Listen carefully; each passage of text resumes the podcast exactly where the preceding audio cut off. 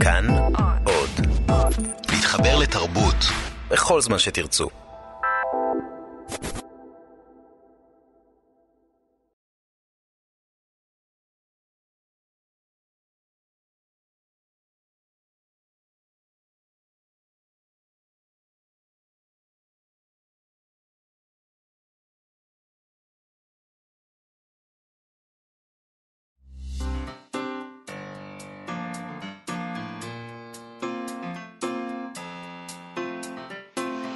שכרוך.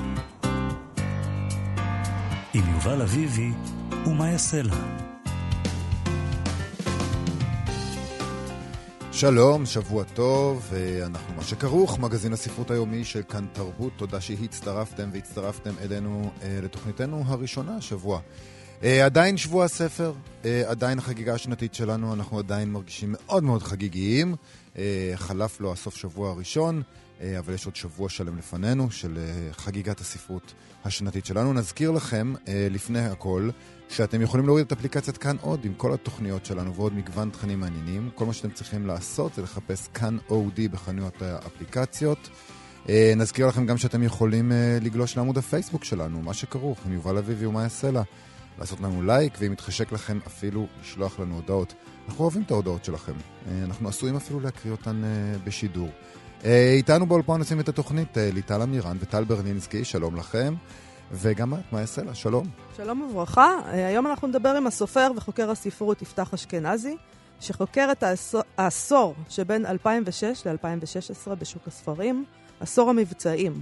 יש לו דברים מעניינים ומפתיעים להגיד על מבצעים, על חוק הספרים ועל כל העסק הזה, שתמיד נראה כאילו הוא אוטוטו מתמוטט. אה, נדבר גם עם ספי שיבק במסגרת פינת הביקורים שלנו על ספרו הראשון, חלק בעולם, שיצא בהוצאת ידיעות ספרים. אבל נתחיל עם uh, בשורה. Uh, יש מחליף לאיריס מור. ביום חמישי הכריזו על גיורא יהלום, שהוא איש תוכן ותיק ומוכר, הוא היה בכיר ב-yes ובכיר בסלקום TV, והוא מחזאי ותסריטאי. אני לא שמעתי עליו מעולם, אבל בסדר. הוא עשה את רביעיית רן, נדמה לי, שזו. אוקיי. סדרה מצליחה. הוא ימונה למנהל אגף התרבות בעיריית תל אביב במקום מור, שמתה למרבה הצער לפני כעשרה חודשים. ואני חושב שהמינוי הזה, החדשה הזאת, היא מגיעה בעיתוי שמוכיח את חסונה של מור ואת הנחיצות בזה ש... למנות למחליף, וזה שבוע הספר, שזה מה שמעניין אה, מעניין אותנו כמובן יותר מה, מכל ענייני התרבות בתל אביב. אה, בשנה שעברה בשבוע הספר עיריית תל אביב עשתה את רגע אחד ספרים, שהיה יוזמה של אה, איריס מור. והיה ערב של ספרות ושירה בבניין העירייה, וגם אנחנו השתתפנו בו לשם הגילוי הנאות. וזה היה ערב אה, ממש נהדר בעיניי, ובאו באמת המון המון אנשים, הם הסתובבו בבניין העירייה, והיו שלל תחנות אה, לא שגרתיות לעיסוק אה, בספרות ובשירה. זה גם היה שנה קודם, זה לא היה שנה קודם. נכון, זה גם היה שנתיים. מסורת שהתחילה. התחילה, ממש. אה, חבל שאין אה, כאן מסורות שאפשר גם להתחיל, וגם שהן... אה... יימשכו אחרינו. נכון, וזה תמיד מדהים אותי... ש... כזאת. אפילו חוק פה לא מחזיק מעמד יותר מקדנציה. ממש. למה שדבר כזה? אמ, זה תמיד מדהים אותי שהדברים האלה נשענים על בן אדם אחד שזה חשוב לו. כאילו יש תקציב, יש אגף, יש זה, והנה אה, אה, איריס מור אה, הלכה לעולמה, וזהו, אף אחד לא עושה את זה. זה היה גם חשוב לה, וזה גם היה העניין של הטעם הטוב שהיה לה. נכון. וכנראה לא מצאו בכוחם הנפשי להעיז ולעשות את זה בלעדיה. יכול מאוד בסדר, להיות. אתה יודע מה? גם קצת מוצא חן בעיניי הרעיון שיש אנשים שאין להם תחליף. שאין להם תחליף, כן. כן. נכון. אין לכם, אין תחליף, זהו, אין כי, מה לעשות. כי השנה, דיברנו עם העירייה לפני uh, שהתחיל לפרוע הספר, הרבה לפני, כמה שבועות, uh, לפני כמה שבועות, ואמרו לנו הכל בסדר, יש אירועים, הכל יהיה כרגיל וזה וזה, לא יהיה רגע אחד ספרים. הם, הם העבירו את זה, הם אמרו את זה, ב, ב, הם הודו בזה, אבל הם אמרו שיהיה בסדר. ובפועל, כשאתה מסתובב שם היום, אתה לא מקבל תחושה של אה, עשייה תרבותית. ש... שהכל בסדר. שהכל בסדר, שהעשייה התרבותית שהעירייה מארגנת לקראת שבוע הספר זה כרגיל. אין ממש תחליף לאירוע הזה, לא קטן ולא גדול. ובמסגרת זה אולי כדאי לזכור שבאמת עיריית תל אביב הייתה פחות או יותר העירייה האחרונה שביקשה באמת לעשות משהו גרנדיוזי, להפיק איזה אירוע גדול, אה, סביב, אה, במסגרת שבוע הספר, שבאמת קשור קשר הדוק לספרות, וזה התוכן שהם רוצים אה, לייצר, תוכן חדש ומקורי בעצמם וכולי.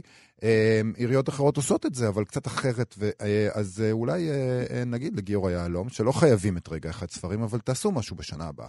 אל תתנטשו את הדבר הזה. אה, וב, ואגב העניין הזה, איך עובר עלייך אה, שבוע הספר? בנעימים, תודה. כן? כן. אני גם, גם. אני, אני, את יודעת, כשאני מסתובב בין הדוכנים, אני מנסה אה, להבין את אה, הלך הרוח הכללי. מה אנשי ההוצאות משדרים? מנסה להבין מהם אם זה שבוע ספר אה, טוב או פחות טוב לעומת שנים קודמות. אבל אני מרגיש השנה שהלך הרוח אה, הכללי משתנה ממש מיום ליום ומדוכן לדוכן, שלא לומר אה, אה, מדקה לדקה. ואני מניח שנצטרך להמתין לשבוע, לסוף השבוע כדי לשאול את השאלות על כמה טוב הוא באמת היה, אבל אני חסר סבלנות כתמיד. אה, קנית אולי ספרים מעניינים? אני רק רוצה לומר על זה שאני מציעה לא להאמין. אה, סלחו לי, המו"לים והאורחים, והזה, אני לא מאמינה למילה אחת שהם אומרים, פשוט. אה, זה, זה גם ביזנס בשבילם, זה ברור. בסדר, אני לא, לא מאשימה אותם במשהו, כן? אה, זה, לא. זה עניין של ביזנס, אז... אה, אבל זה מעניין. יש, בביזנס יש צורך, יש לך צורך כשיש לך ביזנס, עסק, להגיד שהכל בסדר. אז זה, זה מעניין אבל ש... ואז הם אומרים שהכל בסדר. אבל אז הם אומרים, לא, אבל בעצם לא הכל, כאילו, זה מין דבר כזה שאתה אף פעם לא יודע מה האמת. זהו, זה מעניין שאנשים שעושים את אותו ביזנס, חלקם מרגישים שאקט שיווקי טוב יותר יהיה להגיד שהכל נפלא, וחלקם מרגישים שאקט שיווקי טוב יותר זה יהיה להגיד שנורא. אבל בכל מקרה זה אקט שיווקי. את האמת אתה לא תדע. אה, לא, אתה לא יודע. זה הכל אה, חברות פרטיות. הם לא חייבים אה, לספר לך מה, מה הם הרוויחו ומה הם הפסידו ומה הולך, ואת האמת אתה לא תשמע מהם. לעולם. אז איזה ספרים קנית? Uh, אני, בינתיים יש לי שני ספרים חדשים. האחד נקרא שייח' ג'ראח, כתב אותו מיכאל בן יאיר, uh, שהיה היועץ המשפטי לממשלה. זה ספר שיצא בהוצאת חרגול בשנת 2013. מיכאל בן יאיר נולד בירושלים, גדל בשייח' ג'ראח עד 48, והוא מסביר בספר הזה, זה ספרון קטנצ'יק, את ההשתלשלות ההיסטורית והמשפטית של פינוי השכונה מהיהודים במלחמת העצמאות, ואת שובם של יהודים אל השכונה תוך פינוי תושבי הערבים.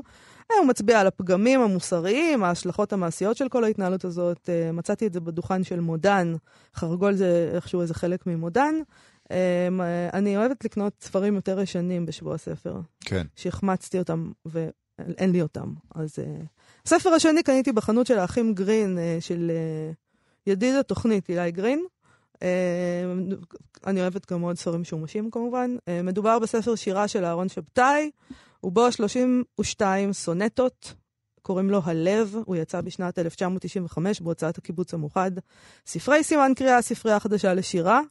זה מין פורמט מאוד משונה, משהו כמו A3 ענקי. לא יודעת איך אני בדיוק אשים את זה בספרייה, בינתיים עוד לא הכנסתי את זה לספרייה, כי אני עוד קוראת את זה. Uh, בשיר עגבניות כבושות, מתוך הספר הזה, כותב אהרון שבתאי. אמי מתה לפתע ובמקרה, מהר הצטרף לאותו תרמיל אפונה, אבי הערירי המבוהל, וכעבור שנה הסתלק גם אחי, שהיה מתחרה. יפה יותר ממני, חביב על נשים, הרגשתי כמו תפוח מתולה, שהוציאו לו את הלב. בהקלה צעדתי מעדנות לפרידה וגירושים. גם ילדיי התרחקו בהדרגה, כאילו השתחררתי מדאגה. לצנצנת שבירה שבידיים חוששות, סחבתי מן המקרר לשולחן. אני מנתב, אחת-אחת אל פי את העגבניות הכבושות. בודק אם החמצתי אותן היטב. עד יופי. כאן אה, האכזריות והאמת לפי אהרון שבתאי. האיש שלא ידע שקר מהו. ממש. Uh, תשומת הלב שלי תפסו דווקא שני ספרים חדשים. Uh, האמת היא שאני אוהב את הדבר הזה של uh, לקנות ספרים uh, ישנים יותר. Uh, טוב, עוד נשאר לי זמן, אבל בינתיים uh, שני ספרים חדשים שתפסו את תשומת הלב שלי. אחד מהם זה ספר מסות חדש של רונית מטלון, עד ארגיע, יצא בהוצאת אפיק, ערכו אותו דוקטור אה, מיכל בן נפתלי ופרופסור מיקי גלוזמן, לאחר מותה של אה, מטלון לפני כחצי שנה. ואני מאוד אוהב את הכתיבה של רונית מטלון, כמובן, גם בפרוזה וגם במסות, וזה נראה מאוד מאוד מעניין.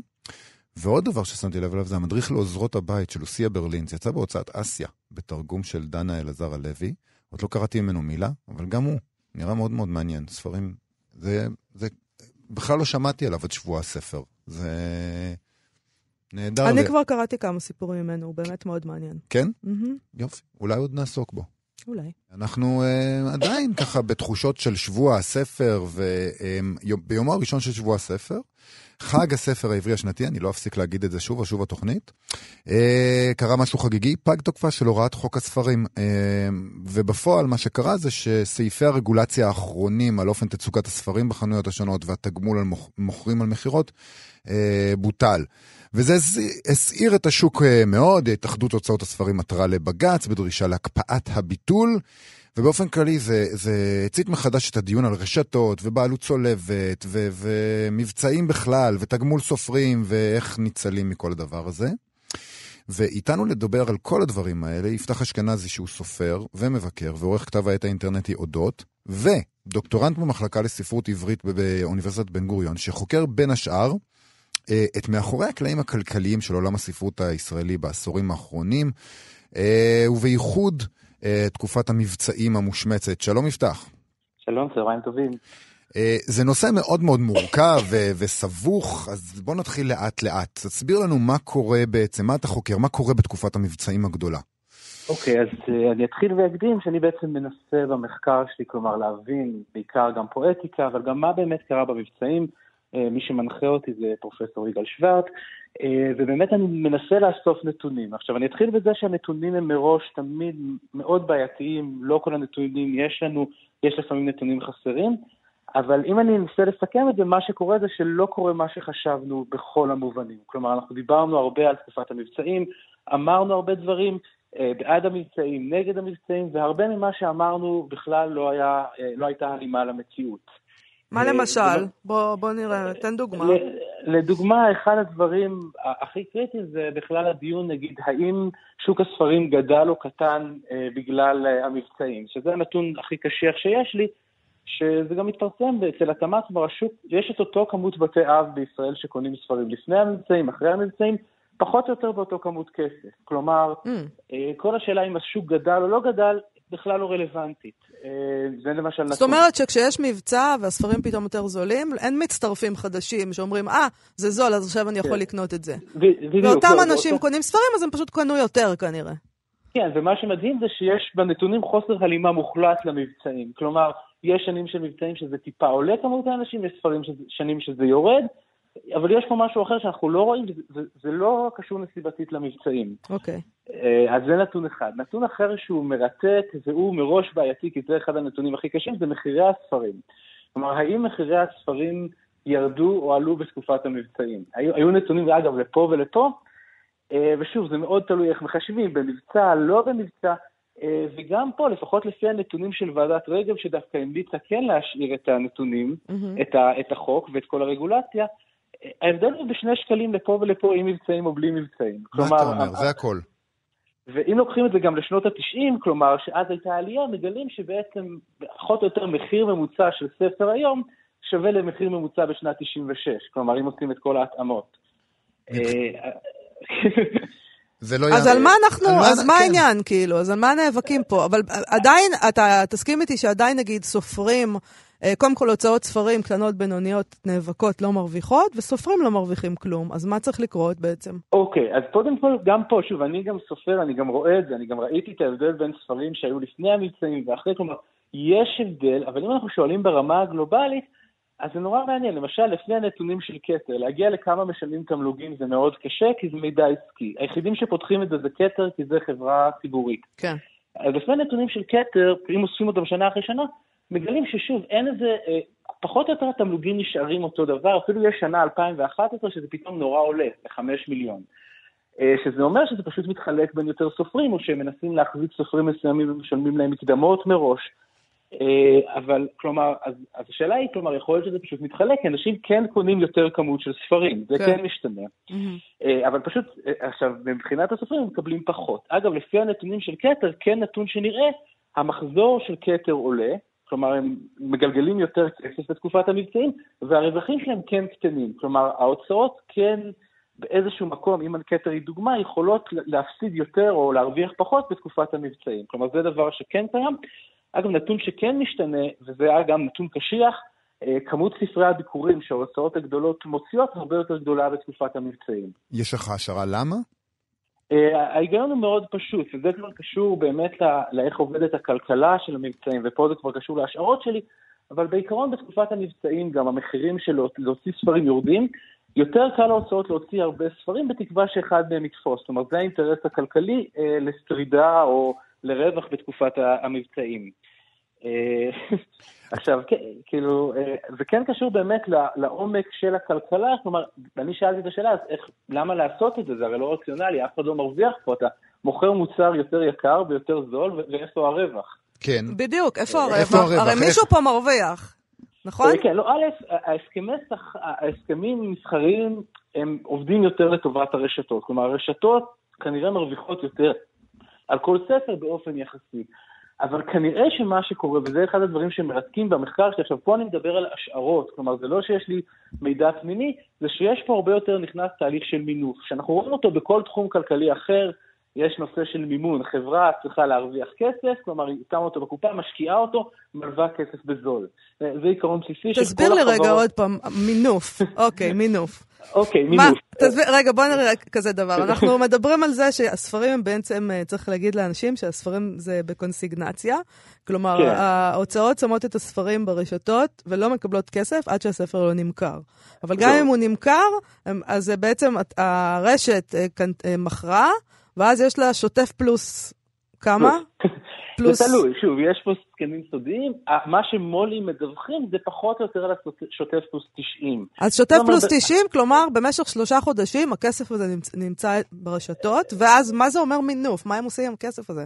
עכשיו, אנחנו לא יודעים, כלומר, אני לא רוצה לתת לעלות, אבל גם נגיד, מספיק, אני עשיתי חישוב, יש כל מיני מחשבונים של רואי מס, של רואי חשבון, כן. לראות מה נגיד עם הכסף רק כשהמדד עולה, כלומר, האינפלציה, המדד, אה. בלי השקעה. כלומר, שמתי, אמרתי, רווח ממוצע של uh, צומת ספרים, לפי כל מיני חלוקות, זה 25 מיליון שקל בחודש. Mm-hmm. עכשיו, אם שמים כל הכסף הזה עובר בקונסיגנציה, משתמשים בכסף הזה, נגיד שוב, יכול להיות שיש כסף פנימי, יכול להיות הסכמים שוב, לא משנה, אבל בערך 700 אלף שקל ב-2008 נוצרים להם אחרי 100 יום שזה אצלם.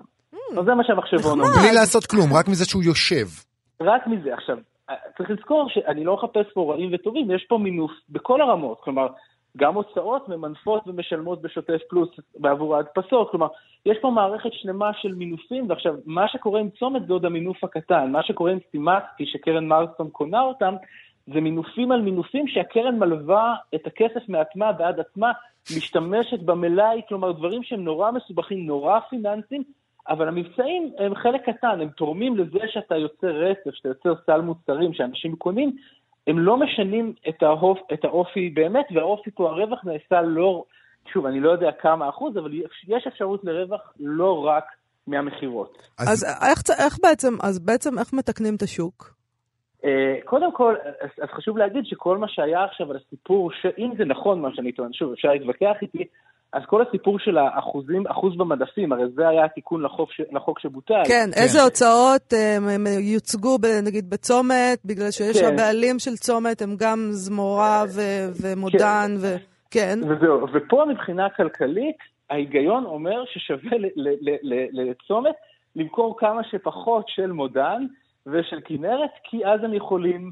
בעצם אה, להשתמש בכסף. כלומר, למנף כסף לכם... של אחרים במקום למנף את הכסף של עצמם. נכון, כן, כן. אז, אז, אז כלומר, שוב, לא בטוח שהדבר הזה הוא כל כך קריטי, כי גם שלא הייתה רגולציה בכלל, עדיין זה פחות או יותר נשמר על 60-40 אה, ביניהם, כלומר, מה שהחוק בא לעשות, כלומר, אז אני לא בטוח שפה, נגיד, זה שמוכרים ממליצים בעד, בעד uh, כסף, זה קצת יותר בעייתי. אז כשאנחנו, אני... כשאנחנו נסערים בגלל ביטול חוק הספרים ו, וביטול שני הסעיפים האחרונים, בעצם אנחנו עושים הרבה עניין ממעט מאוד?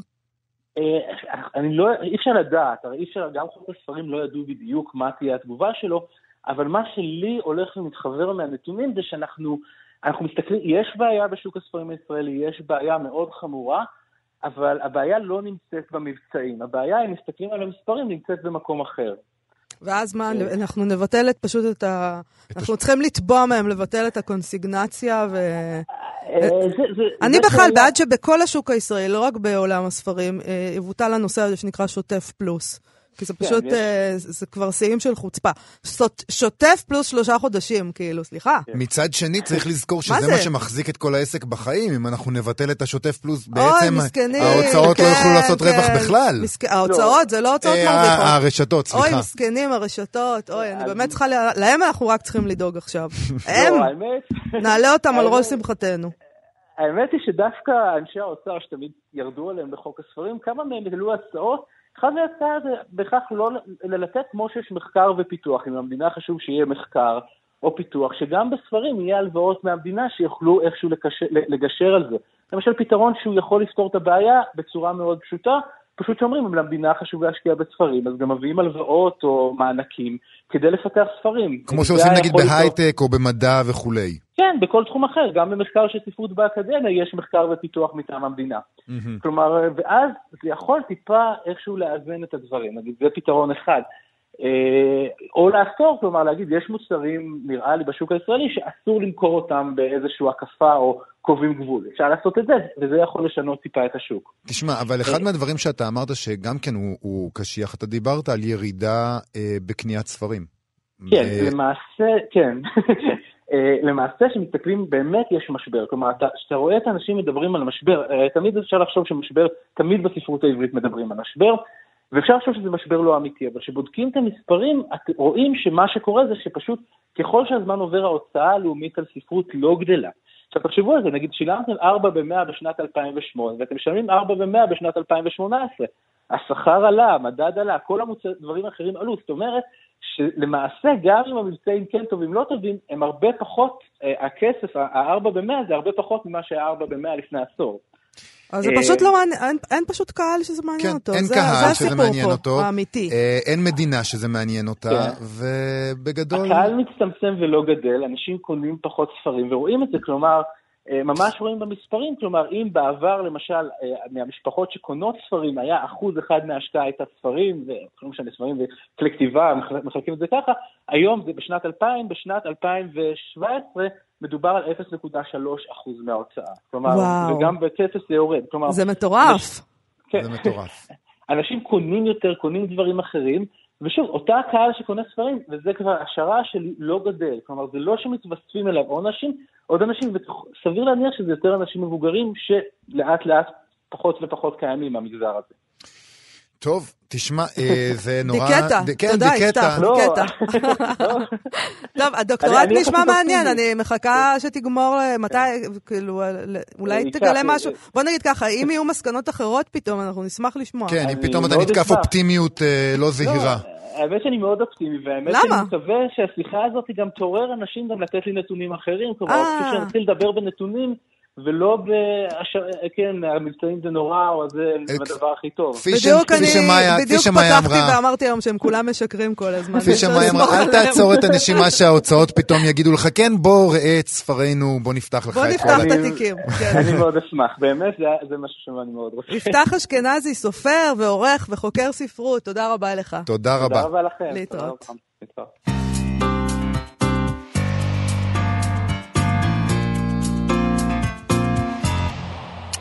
בפינת הסטטוס היומי שלנו נקריא סטטוס שכתבה בפייסבוק בשבוע שעבר, תמר מורסלה, מי שערכה את הקובץ ערות, נשים מדברים מיניות, uh, וכך היא כותבת... מדברות.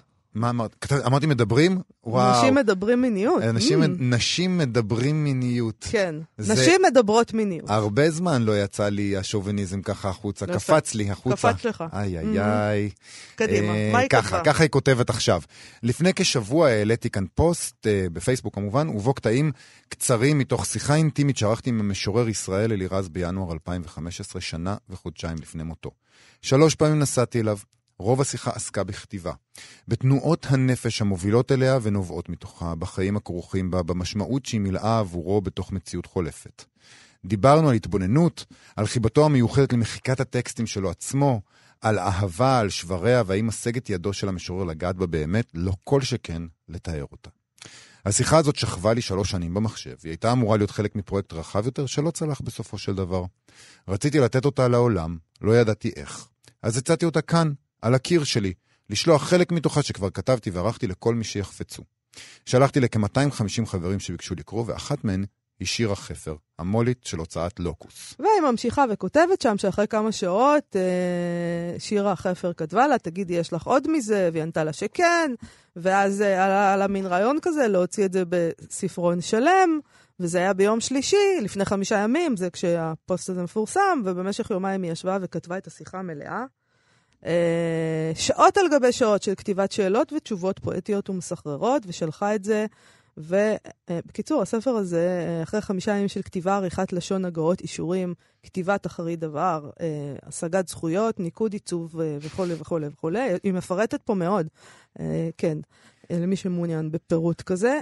יש ספרון חדש, שירד לדפוס, והוא כנראה נמכר בכיכר. בשבוע הספר, כן. צריך אולי, צריך אולי להסביר למאזינים כמה מופרך ולא שפוי זה להוציא ספר בשישה ימים, על אחת כמה וכמה כשההוצאה היא קטנה, ועומדת לפני שבוע הספר, נכון, מדובר על חוברת בת בערך 30 עמודים, אבל בכל זאת, זו עבודה מטורפת, זו החלטה מדהימה. בלוקוס כינו את המהלך סיפור מופלא על מולות עצמאית. אה, טענו שזה יכול לקרות רק בהוצאה עצמית, להוטת ספרות וחדוות יצירה. אני מניחה שזה נכון, בהוצאות גדולות היה קשה מאוד להתניע את המנגנון לעשות דבר כזה בפרק זמן קצר כל כך, ועוד שבוע לפני שבוע ספר, ואולי אפילו לא רצוי, אני לא יודעת, אני עוד לא ראיתי את הספרון הזה, אבל אתה יודע, מה דחוף בעצם? אני חושב, אני ראיתי את הספרון ויש בו קטעים מאוד יפים. אה, קודם כל, אה, ישראל אה, אלירז מדבר שם הרבה על, באמת על הפירוק הזה והשבירה של הטקסט מכל מיני אספקטים. הוא כותב כך, הוא אומר כך, אני לא נאחז. אחד התענוגות הגדולים שלי הוא לזרוק את כל מה שכתבתי. כתיבה מחיקה, כתיבה מחיקה. עד שהספר נדפס. במובן מסוים, השלמות הגדולה תגיע ביום שארגיש שאני יכול למחוק הכל. כן, אז הוא מספר שם, מסתבר אה, איך הוא מתחיל לכתוב. אני אוהב להיכנס אל הכתיבה דרך ספרים של אחרים, עד שלאט לאט הם נושרים ממני. תהליך הכתיבה שלו מתחיל באובדן טוטאלי, והשאיפה של התהליך אצלו היא גם לאובדן טוטאלי, למחיקה של הכל. ואני חושב שזה גם בא לידי ביטוי במה שהוא מעריץ אה, אצל אה, אבות ישורון למשל. הוא כותב על אבות ישורון כך: הוא לא עושה כלום מלבד לקחת פטיש ולשבור את העברית. הייתה לו חוויה עצומה, הייתה לו היידיש, ואז הוא ריסק את היידיש לתוך העברית ואת העברית לתוך היידיש. והכל אצלו בעצם זה ריסוק ושבירה וניסיון להגיע לאיזה כלום כזה. אצל אבות ישורון. אה, וגם אצל, אה, וגם אצל ישראל אלירז. אוקיי. Okay. Uh, עוד דבר שהוא אומר שם בתשובה לשאלה למה הוא מוציא כל כך הרבה ספרים, כי צריך לדעת שישראל אלירז, אני לא יודעת, אני לא ספרתי, אבל הוא הוציא כל שנה איזה שני ספרים. הוא עונה כך, אני לא חושב שהיית שואלת צלם, מדוע הוא מצלם כל כך הרבה. מה אלפי התמונות האלה. לא. הצלם מצלם ומצלם, כי זה התהליך הנפשי שלו, שבו הוא פוגש את החוץ ואת הפנים שלו. אם הוא יציג תערוכה אחת או שתיים בגלל ההצבר שנוצר, הוא מבקש להיות מוצג, זה עניינו. אז אני מבין מזה שהוא כותב, כי זה מה שהוא עושה פשוט. זה, זאת הפעולה היומיומית שלו, זאת העשייה, זה לא תלוי בכמה או באיך או בלמה, זה מה שהוא עושה. אה, ואז מפרסמים את זה. אה, ומצד שני, אני יכול להניח שהרבה כותבים לא מונעים מאותו מקום אידילי אני, כזה. מה שאני רואה בתשובה שלו זה שהוא לא ענה, לא ענה על השאלה. uh, הוא שאלו אותו למה הוא מוציא כל כך הרבה ספרים, לא שאלו אותו למה הוא כותב כל כך הרבה. הוא עונה שזה עניינו בעצם, הוא מתחמק. בסדר. טוב. לרגל שבוע הספר אנחנו ממשיכים את פינת ספרי הביקורים שלנו, שבה אנחנו משוחחים מדי יום עם סופר או סופרת שכתבו השנה את ספר הביקורים שלהם. היום נדבר עם ספי שיבק, שספרה הראשון, חלק בעולם, ראה אור כעת בהוצאת ידיעות ספרים. כך נכתב uh, על הספר הזה בגבו, נערה צעירה מעיירת פיתוח קטנה בצפון הארץ, מתגלגלת דרך תחנות חיים שונות, וכל אחת מהן מערערת את תחושת השייכות שלה, וסודקת אט-אט את אמונתה. הלימודים באולפנה, המתיחות העדתית שחוותה, ההתנדבות בקיבוץ, המגורים בתל אביב והשהות באנגליה, כל אלה מעצבים מחדש את אישיותה, עד שהיא מוצאת את עצמה סוטה מהדרך שקבעה בעבורה החברה שממנה היא באה. אה, זהו רומן חניכה וסיפור התבגרות מלא סתירות וקונפליקטים של ילדה כמהה כל הזמן לחוש שייכות. ספי שיבק, ילידת 1976, נשואה ואם לשלושה ילדים, גרה בתל אביב. וזהו ספרה הראשון, שלום לך, ספי שיבק. שלום, איה, שלום. מה את צוחקת? מוזר לא, לשמוע על עצמך? כן, קראתי את זה מאוד יפה. תגידי, ספרי לנו על הגיבורה הזאת שלך. מה מניע אותה? איך היא נולדה? אמ, אז, אז כן, כפי שקראתי, נערה דתייה ממעלות, ו, וכמו שהשם של הספר רומז, היא מחפשת uh, חלק בעולם. היא מגיעה מחברה uh, ששונה מאוד מה, מהחברה שהיא מגיעה אליה, למשל באולפנה. אה, שהיא אולפנה אשכנזית כזאת אליטיסטית, וזה כל הזמן מאמת אותה, יש התנגשות כל הזמן תרבותית ועדתית ודתית, והיא גם תמיד קצת מחוץ לעניינים, מתבוננת מהצד, אבל, אבל היא חווה את הדברים בצורה מאוד חזקה. אני חושבת ש... איכשהו אה, נראה שהמציאות תמיד קצת מפתיעה אותה, כאילו שהיא מגיעה לא מוכנה. יש, לה... יש איזה יסוד אוטוביוגרפי בכל ההתנסויות האלה? אה, כן, זה, הספר מבוסס על, אה, על חוויות אה, שחוויתי. אפשר לומר שהגיבורה היא אני. זה לא בדיוק אוטוביוגרפי, כי גם המצאתי כל מיני בוא. דברים, אבל... אבל, אבל את היית באולפנה, ואז את עשית את המסלול הזה. כן, הגעתי ממעלות, ו... ולמדתי באולפנה, ואחר כך התנדבתי בקיבוץ, כן, כן, וכל ה... וואו, זה ממש נשמע אה, כאילו כמעט לא אמין. האולפנה והקיבוץ ואנגליה ותל אביב, כאילו, עשית פה... זה שבץ רציני. רציתי לשאול למה את מזיזה את הגיבורה שלך כל כך הרבה. כל הזמן את מזיזה אותה לאנשהו, אבל מסתבר שזה פשוט כי את זזה כל הזמן. אמ, כן, וגם בגדול זה, זה, זה עשור, קצת יותר מעשור בחיים שלה, אז uh, היא מתחילה ללמוד בפנימייה, כי אין מה לעשות, במעלות אין, אה, אין בית ספר uh, ש... אמ, עומד בסטנדרטים הדתיים והלימודיים הגבוהים 아. של ההורים שלה. אוקיי. אז אה, היא מתחילה ללמוד בפנימייה בגיל 14, ואחר כך יש שירות לאומי, וזה מין מסלול כזה שזה מעניין שאתם אומרים את זה, כי אני דווקא לא, לא חשבתי על זה בכלל, שזה, שזה הרבה תחנות בחיים, אבל... אה, זה היה די uh, מסלול uh, רגיל כזה. כן, כשזה קורה לך, זה אף פעם לא נראה לך נכון. משהו מיוחד. ספי, אה, הספר הזה, למי הוא מוקדש ומדוע? ההקדשה בספר היא לאחיות שלי. יש לי ארבע אחיות, ו... ולהן הקדשתי את הספר, אבל, אבל זה, הוא מוקדש גם לאחיות שלי במובן הרחב, לחברות שלי מהמטבח כתיבה, כי הספר בכלל נולד, לפני שש שנים התחלתי סדנת כתיבה של מירי חנוך, שזה נקרא מטבח כתיבה. Mm-hmm. אז, אז זה גם להן וגם לחברות שלי בקפה, לאחיות אה, באופן כללי, לנערות ונשים בכלל. כן. אז אה, לכן גם אהבתי את ההקדשה, שזה לאחיות גם הספציפיות שלי, אבל... וזה כולל בכלל. בתוכו את כל האחיות. כן, בדיוק. את כבר קוראת לעצמך סופרת? זאת שאלה מאוד מעניינת. אני מאוד מתרגשת כשאומרים הסופרת ספי שיבק. לי עוד קצת קשה אה, להגיד את זה על עצמי, אני אומרת כותבת, mm. אבל אה, אני מקווה שעם הזמן אני קצת אה, אצליח אה, להשתחרר במקום הזה. איזה חוויה? את כבר עמדת מאחורי דוכן עם הספר שלך? אה, ו... אתמול בערב. איך זה היה? איך תתארי את הדבר הזה? תשמעי, זה היה לי קצת מורכב.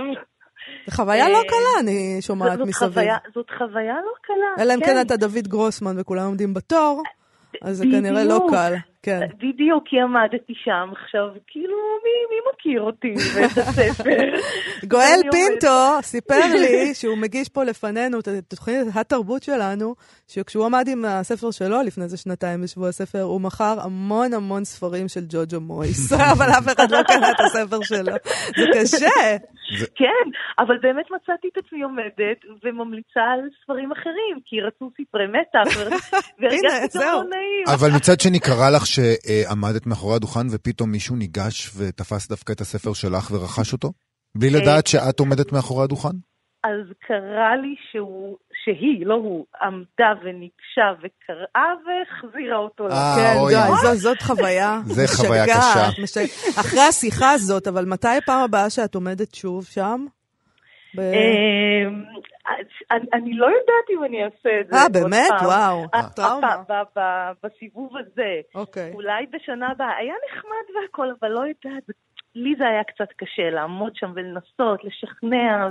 זה מזעזע, זה נורא. כן. אוקיי. אה, ספי, אני מאוד מאוד מודה לך, אני מאחלת לך בהצלחה. אנחנו, תודה רבה. לטובת מי שמעוניין לרשום לעצמו, אנחנו דיברנו על ספר שנקרא חלק בעולם, שראה אור כעת, בהוצאת ידיעות ספרים, ספי שיבק. תודה לך. תודה רבה. תודה רבה. להתראות.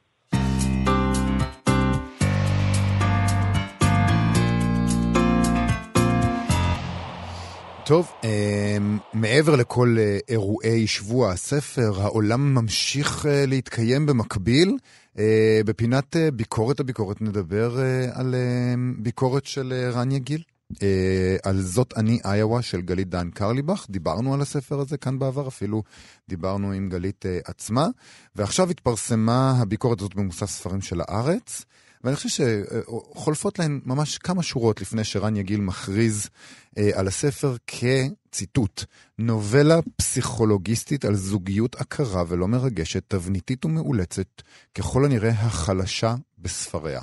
נכון. רניה גיל טוען שגלית דהן קרליבך, ציטוט, כבר כתבה בעבר כמה דברים יותר משמעותיים, כמו הרומנים שלה, שהייתה בהם איזו אחוות נשים של גרל פאוור, גם אם לא תמיד מושלמת ומגויסת בנוסח מיטו, אך כאן בנובלה, אולי בשל קוצר הטקסט, המיזנדריה, שנאת הגברים והגועל, מרקיעים שחקים.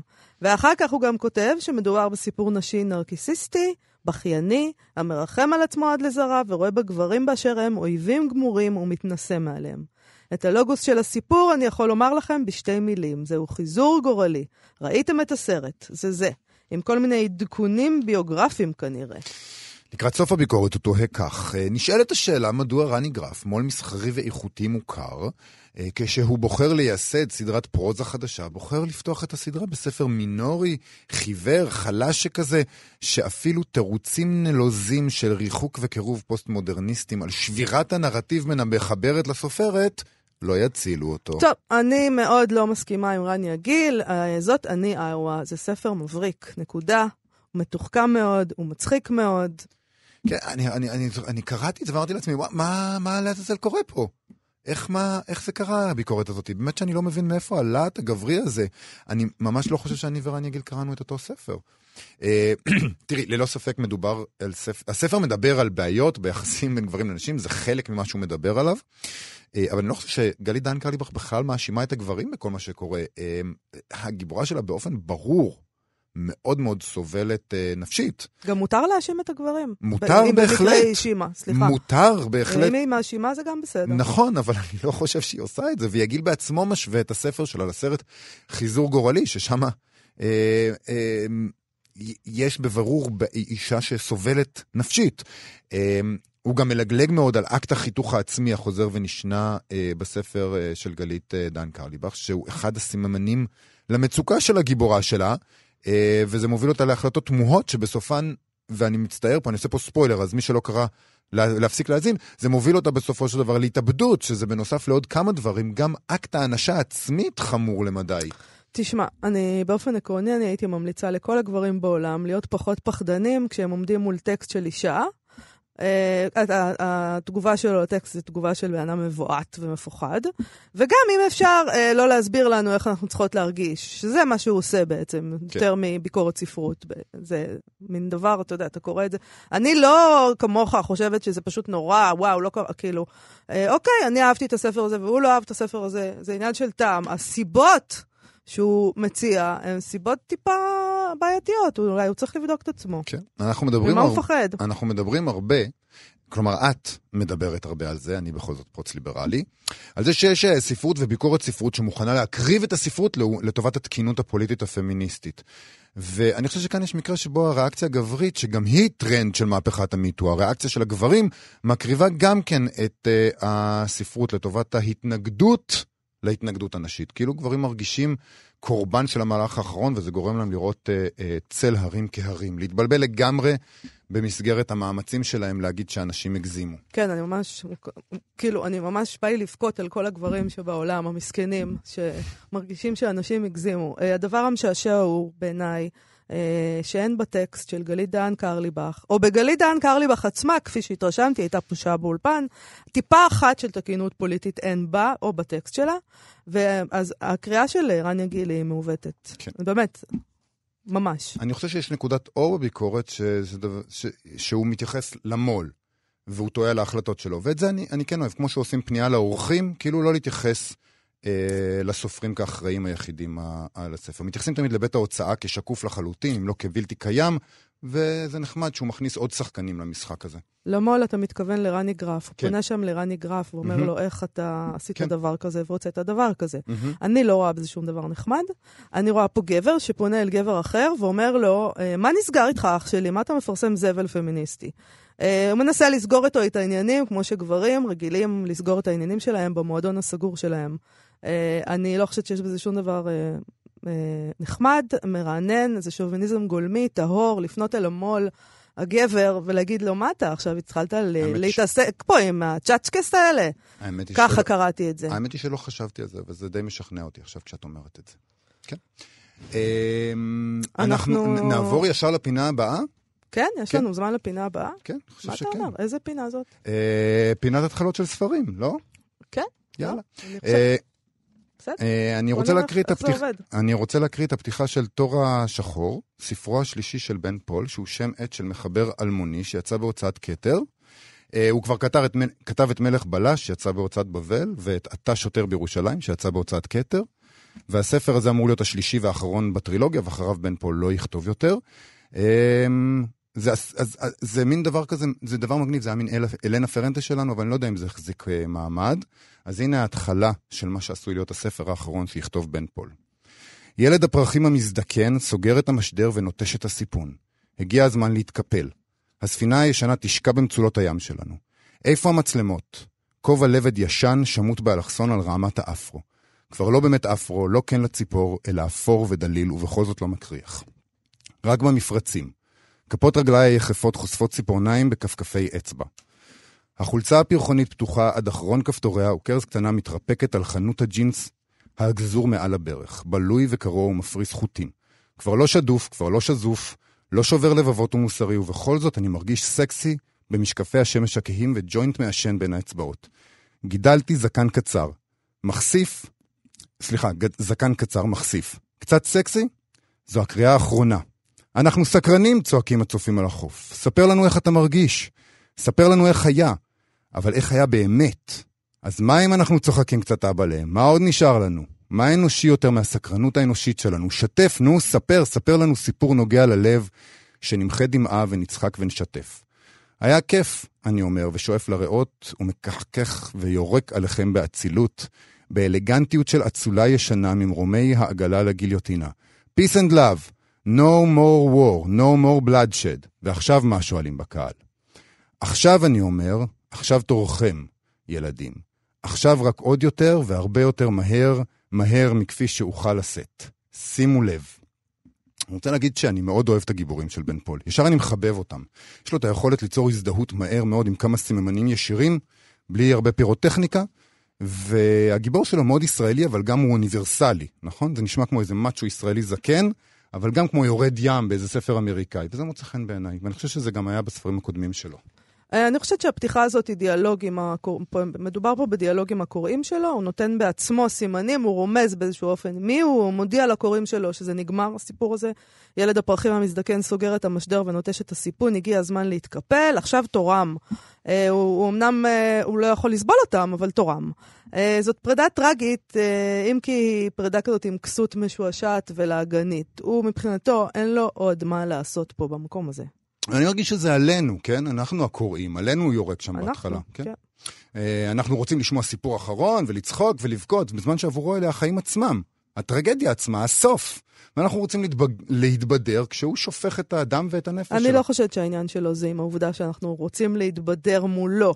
אני חושבת שהוא מלגלג פה על הסקרנות שלנו ביחס לזהות שלו, נכון. ואנחנו רוצים להתבדר בעולם שאין, שאם אתה היית מסתכל עליו נכוחה, אז היית מבין שאין לך מה להתבדר כל כך. נכון. אני, ב- בוודאי יש פה מעשה ארס פואטי.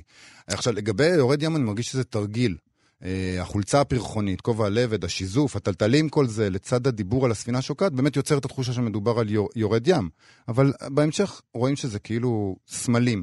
הכנה לשקיעה אל המצולות אה, של החיים. אה, והנושא הזה של גבר מאצ'ו שנעלם אל האופק זה נושא מאוד יעיל בספרות, ויש הרבה מה לעשות עם זה.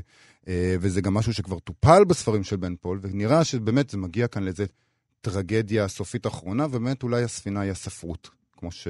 כמו שאנחנו אומרים פה, הצופים על החוף הם הקוראים. ו... ואולי אולי הוא אומר ש... שהוא... אולי הוא כותב על החיים הספרותיים, על המין המינגווי של הספרות כזה, שהוא מסתער על הצוקים מספינת הספרות שלו, נלחם בדגים גדולים, בזמן שהציבור מעודד מהחוף הבטוח ומבקש עוד, ועכשיו הוא אומר, די, הספרות uh, גמרה את הסוס, אנחנו טובעים. טוב, אני לא חושבת שהוא כותב על ספרות. אני חושבת שהוא כותב על המקום הזה, על המקום הזה ששוקע במצולות. אה, בעצם הוא כותב שהמקום הזה כבר שקע אבל רק אנחנו עוד לא שמנו לב לזה. צריך גם לשים לב לשם של הספר, יש פה כפל משמעות. מצד אחד, אה, זה התור של השחור, כלומר, הזמן השחור, ומצד שני, תור הוא אל הרעם והמלחמה במיתולוגיה הנורדית. זאת הבשורה המרה של בן פול.